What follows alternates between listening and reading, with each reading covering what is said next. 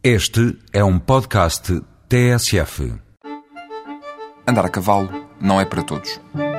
Para dominar a arte de cavalgar a toda a sela, é preciso algum engenho, jeito para a coisa e condições para isso. Ver corridas de cavalos também não é para todos. Normalmente, e erradamente, estão conotadas com uma certa elite social. A democratização destes acontecimentos hípicos costuma estar associada a festas, feiras ou romarias. Por isso, e porque ir ao hipódromo do Campo Grande não está normalmente na lista de prioridades para um fim de semana diferente, faça-se à estrada.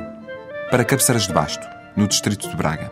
É longe, sobretudo para quem está abaixo de Coimbra, mas vale a pena. As festas de São Miguel começaram ontem e acabam no domingo da outra semana, dia 30.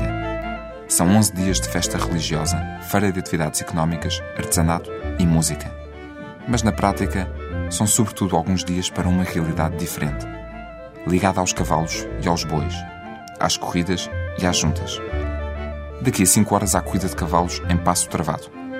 Amanhã também há corrida, mas a galope, no Parque do Mosteiro. É às 3 da tarde, mas é melhor ir cedo. Costuma vir muita gente. No domingo à noite há espetáculo hípico e na segunda-feira, uma gincana de jumentos. As festas de São Miguel Arcanjo vêm da Idade Média. Começaram por ser uma feira franca. Muita coisa mudou desde então, até que se tornou uma romaria. Para dar música a quem quer ouvir, hoje vai lá estar o Augusto Canário e amigos.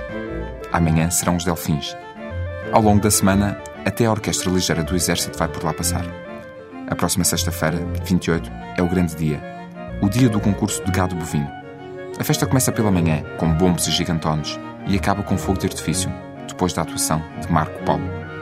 No sábado há a fanfarra dos bombeiros voluntários cabeceirenses e no domingo, os ranchos folclóricos. Mas o melhor mesmo são os cavalos, se não se assustarem com a música.